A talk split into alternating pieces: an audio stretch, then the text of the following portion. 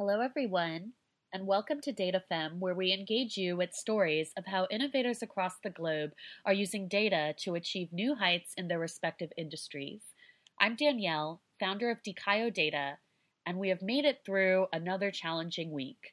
So, like I said last episode, for anyone who wants to share data they've perceived, ask for tips about working remotely, share positive news and vibes, or even air grievances about anything and everything, I'm always available to you on Twitter at Dicayo Data or by email at dicayo at dicayodata.com. Right now, I'm with Heather Federman, the Vice President of Privacy and Policy at Big ID, who has kindly sponsored this episode. You'll hear more about Big ID and the work that they do in this episode, as well as how current policies on the scene right now are affecting how companies must manage their data.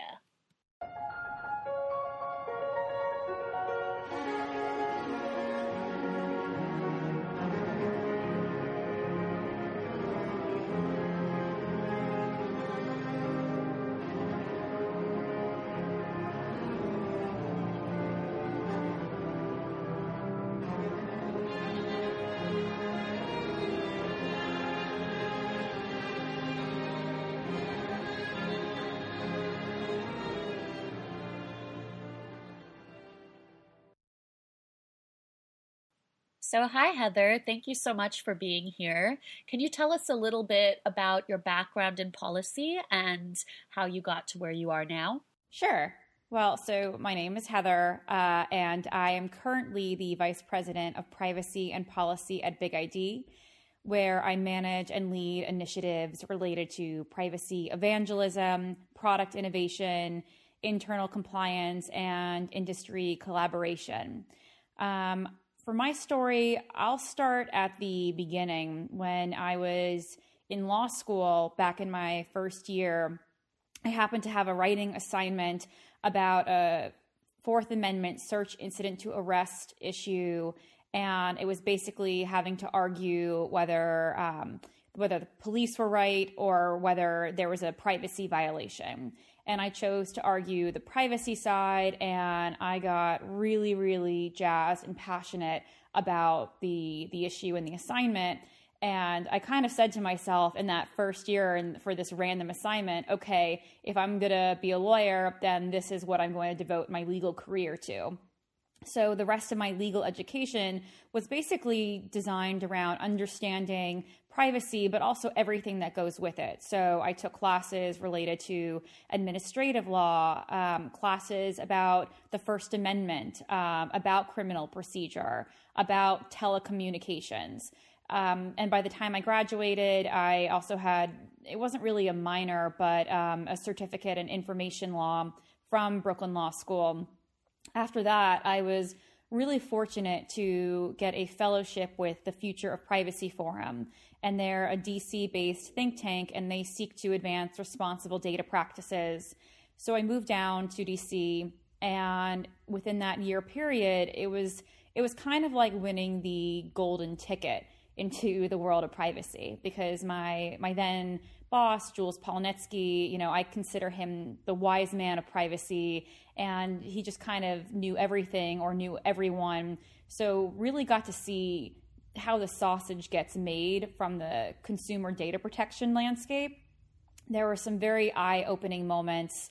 Um, I was very involved with with things related to um, mobile app transparency. So um, at the time, uh, the big thing was the platforms like Apple and Android having to actually have the settings within um, within the apps to to input to link to a privacy statement.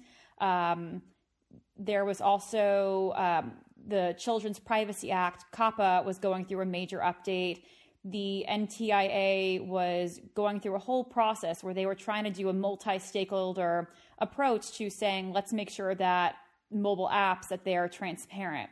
That process didn't go the way I think people intended. I don't know if it was a failure, but it was a really good learning experience to see uh, the various stakeholders that are involved and how hard it truly is to find compromise when it comes to uh, reaching consensus, even on a voluntary code of conduct. After Future of Privacy Forum, I then was the public policy director for the Unlo- Online Trust Alliance. Um, in that capacity, I my, my role was similar, except Online Trust Alliance (OTA) they dealt a little bit more with the security side of things. And around that time is when the massive Target data breach happened. So a lot of my work was focused around um, doing workshops on data breach incidents response, making sure that businesses were ready and how to handle this. I ended up moving back home to New York and I went on the corporate side where I was at American Express. And in that capacity, I was primarily focused on being the privacy expert for digital marketing uh, in the in the mobile sphere. I learned a lot about that from my future privacy forum days, and then also working with the teams that dealt with entertainment and sponsorships and anything advertising related. From American Express, I ended up going to Macy's to take on a role as the director of privacy and data risk, or as my boss nicknamed it, the deputy CPO. Uh, my boss was the CPO, the chief privacy officer of the company. And in that capacity, I was basically the go to privacy SME within the company. Um, from managing our external privacy statement, our notice of privacy practices, as well as our internal policies on data handling and protection, focusing as a consultant for the business, uh, working with the our, our, risk assessment team, on any third parties that we would be potentially sharing data or working with, focusing on communications externally and also internally with our employees. And then training as well. I, I did a lot of training in terms of basic training and more in depth training on data handling and protection. And that was for um, a period of over four years. And I, I really got to see how with between both Macy's and American Express, how privacy functions as part of a business. Is that it's you know one it's it's one sliver within making a business work and sometimes it's honestly a bit of a thankless job because no one's going to sit there and pat you on the back for keeping the company out of trouble. It's only when trouble happens that people are going to look to you and either say why did this happen? or help get us out of that and especially in the, the data breach world, it's now not a question of if a data breach is going to happen, it's when. And that's kind of what comes in in general with data protection is this kind this assumption that we first want to make sure everything is protected, but if something goes wrong, how are we going to respond to it? So, um, you know, I, I spent several years on the corporate side, and as I was trying to figure out what to do next in my career, I realized I didn't want a traditional compliance role. Uh, so when this opportunity with Big ID opened up, it I got really excited about it because it wasn't just doing compliance. Because yes, I am the um, the chief privacy officer or data protection officer for Big ID from an internal compliance point of view, but also it's helping the team advise on the product because Big ID creates a a software platform uh, for companies to really help to know and understand their data. So, really being able to advise the product team on, well, what are the things that you should be thinking about? What are the things that someone like me would actually care about? And then also being able to go out to speak with folks like yourself about the issues that I care about and that Big ID would care about, and really getting to be that evangelist or that advocate and getting to work on a one-on-one level with people, on a group level with people. It's it's three different domains that I'm basically covering, but they're all related to privacy. So I've, I've really been enjoying my my new role in this capacity. I'm two months in, and what's been interesting is how big a learning curve it's been for me because while I have um, a pretty solid legal background, but I don't have a strong technical background. So it's been a really big learning curve but I think it's one that is worthwhile to really learn how this technology works because that's how we can get technologists and lawyers in the same room speaking the same language is by learning to understand each other. So while I'm trying to learn how the, the technology works, the product works, at the same time, the company is trying to learn from me about, well, what are the legal ramifications um, of everything that we do um, or, or, of the things that customers would care about. Even understanding simple legal terminology that to me is second nature, but to someone who might not be a lawyer would need some more explanation. Yeah, it's a real give and take there. And speaking of give and take, I'm curious how your background in finance with, you know, data protection and retail informs your work now. Like what what have you taken away from those industries that you're translating to your work now? I think what's interesting in America is that we take a very sector specific approach to privacy. I don't know if it's the best thing, but it just is kind of the way it is. And so with American Express, you're dealing with a financial institution. So it's a more heavily regulated company. And so certain rules apply in what you can and cannot do. Macy's being a retailer, on the one hand, those sort of regulations may not apply. But then on the other hand, there is a Macy's credit card. So, in that sense, there are financial rules that do apply. And I was also responsible for dealing with employee data issues. So there was a lot of stuff that came up in the, the health world, in the medical world, and that's where we get into HIPAA related concerns. Both of those jobs also, in some capacity, dealt with children's data, which is another area that is highly regulated through um, the Children's Privacy Act. Um, because with American Express, if we're dealing with marketing, are we marketing towards younger people? Is this considered directed towards a child? It's not just the law that comes into play with privacy, but also what should we be doing? What are the policy considerations that we should keep in mind? Is this something that um, in which we are looking at the benefit versus the risk of doing this? Um, I think this is where privacy becomes a bit more nuance because yes, it's about the law, but it's also about asking the right questions about knowing what data are you collecting? What purpose are you using that data for? Are you sharing that data with someone else? How long are you keeping that data for?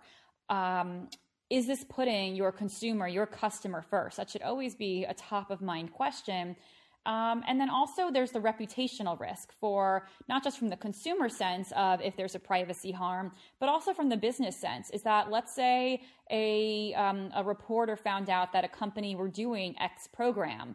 Is this something that could be a terrible media story? That's basically what happened to Nordstrom's years ago. Um, where so Nordstrom's had partnered with a analytics company called Euclid, and it was basically to do in store Wi Fi analytics.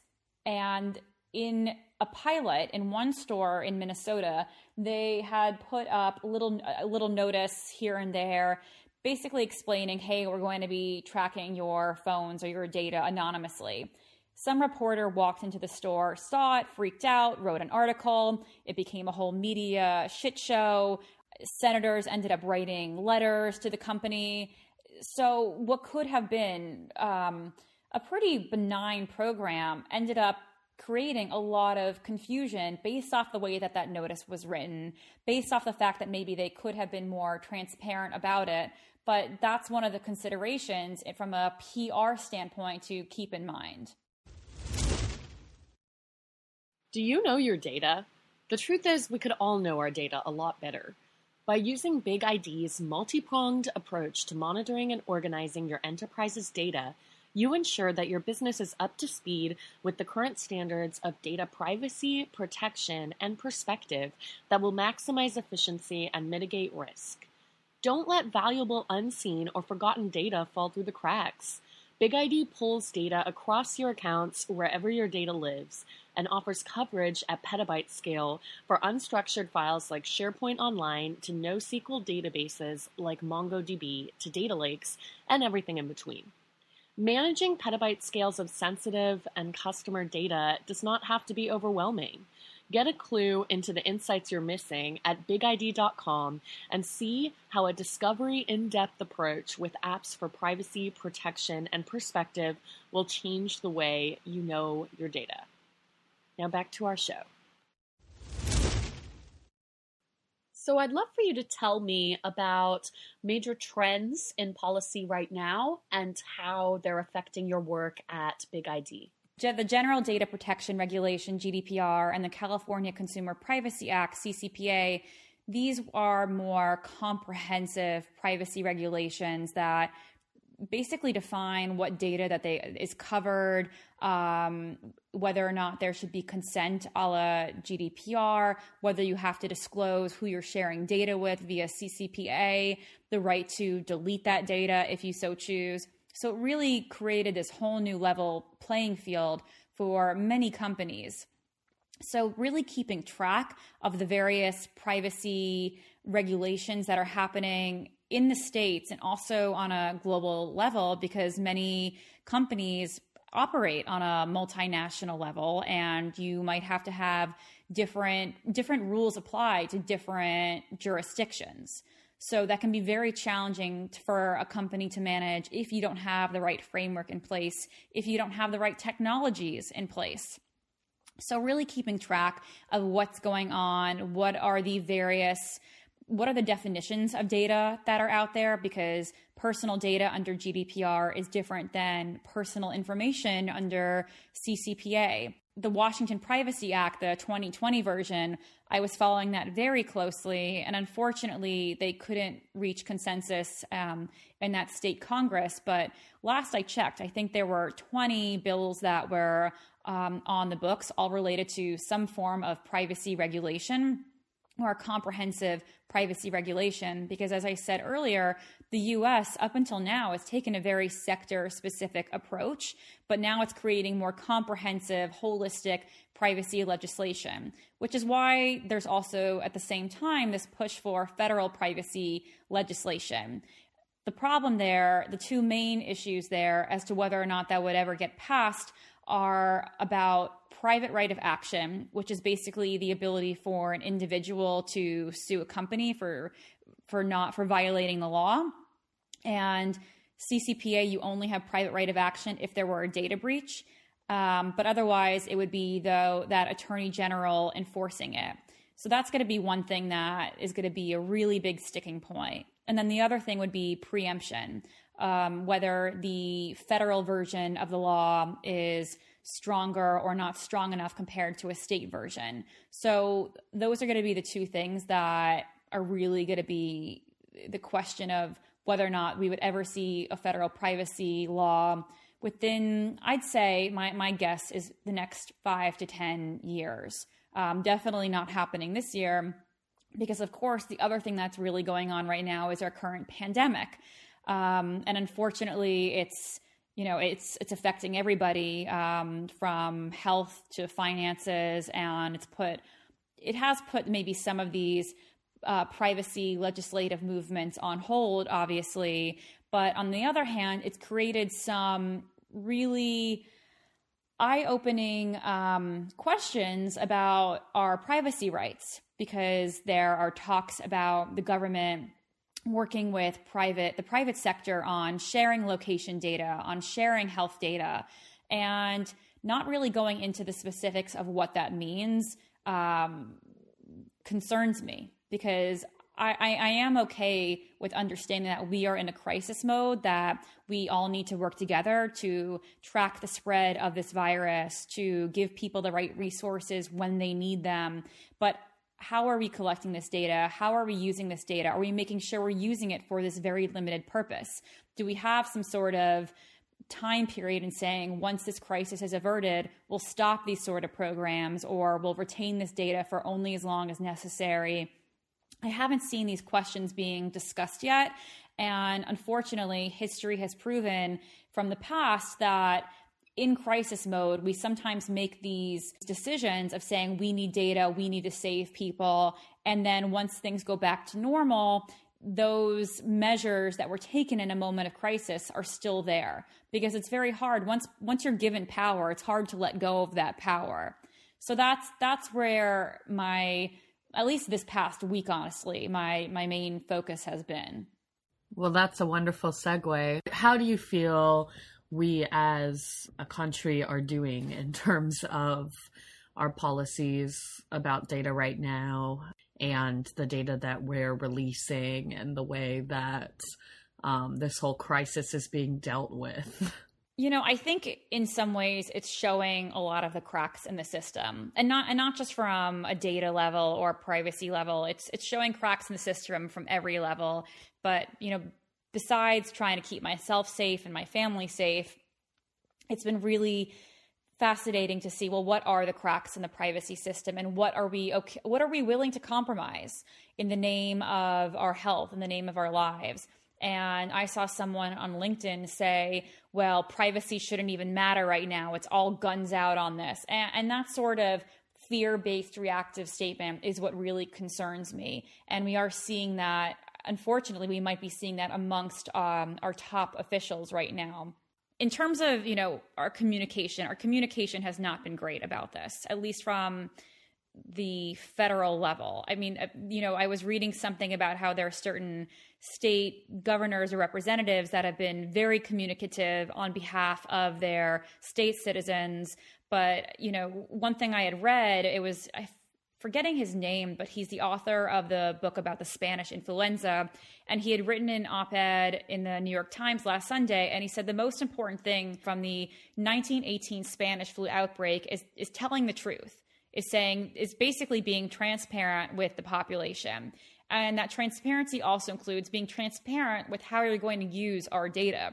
The stimulus bill would give the CDC the Center for Disease Control a half billion dollar package on basically setting up some sort of system to manage and monitor public health of American citizens.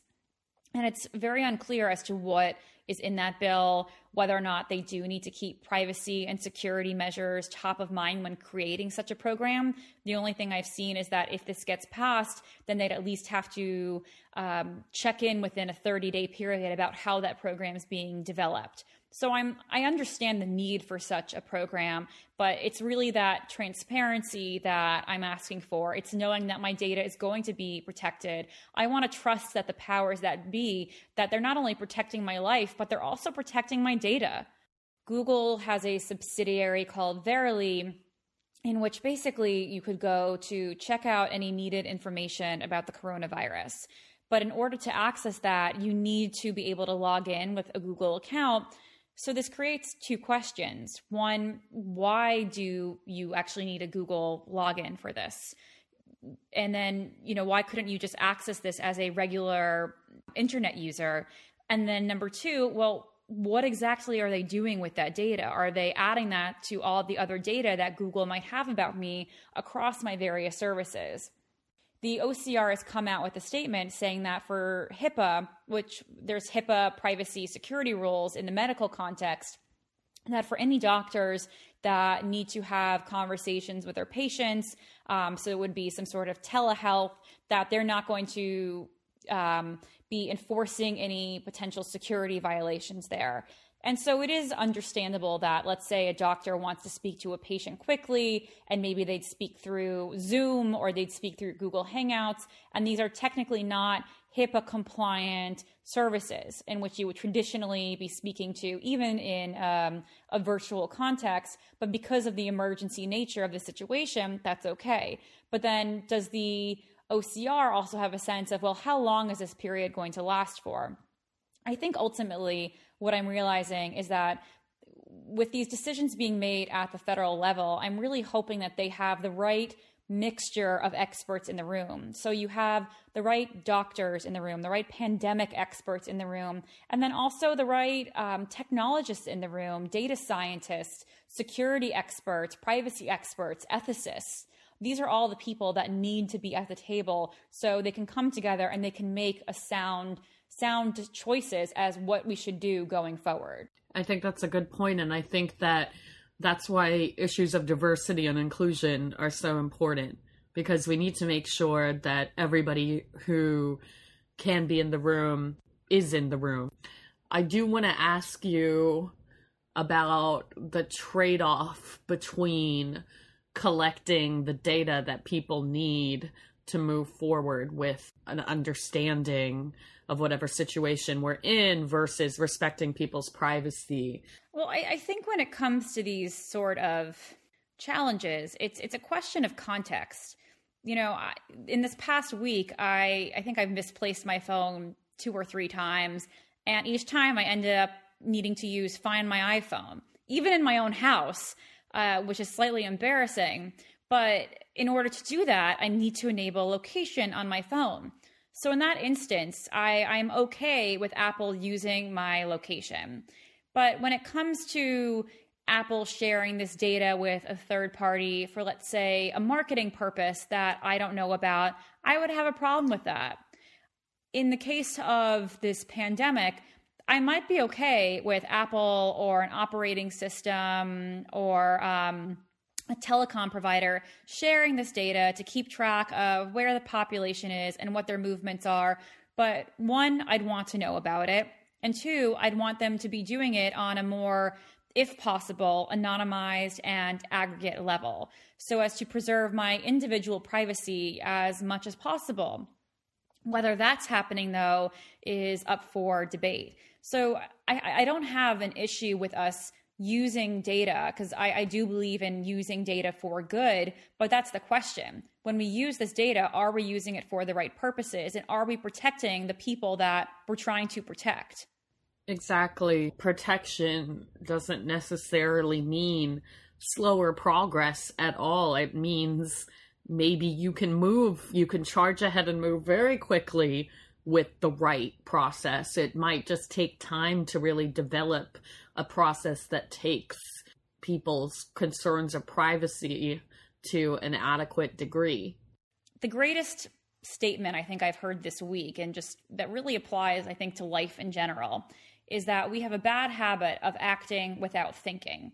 And now more than ever, we need to stop and actually think through our actions. Let's think before we act on data. Because let's say we want to collect location data. Okay, well, do we have the right location data in place?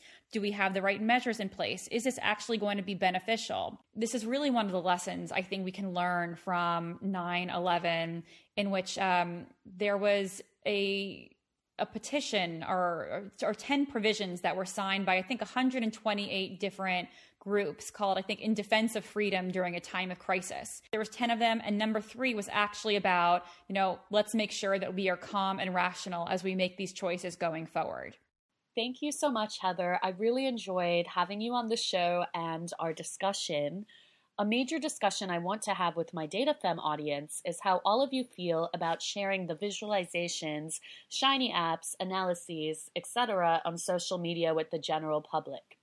Is it ethical? Is it more harmful than helpful? Are epidemiologists the only people who should be posting analyses? Or is there a place for we data nerds to contribute? If you have a story or opinion on this, please shout it out to Dicayo Data on Twitter or Dicayo at dicayodata.com. Also, if you like what you heard on this episode, Please support the circulation of more innovative content by becoming a patron of DataFem on Patreon at patreon.com slash datafem. I wish you the best for the coming week until we meet again.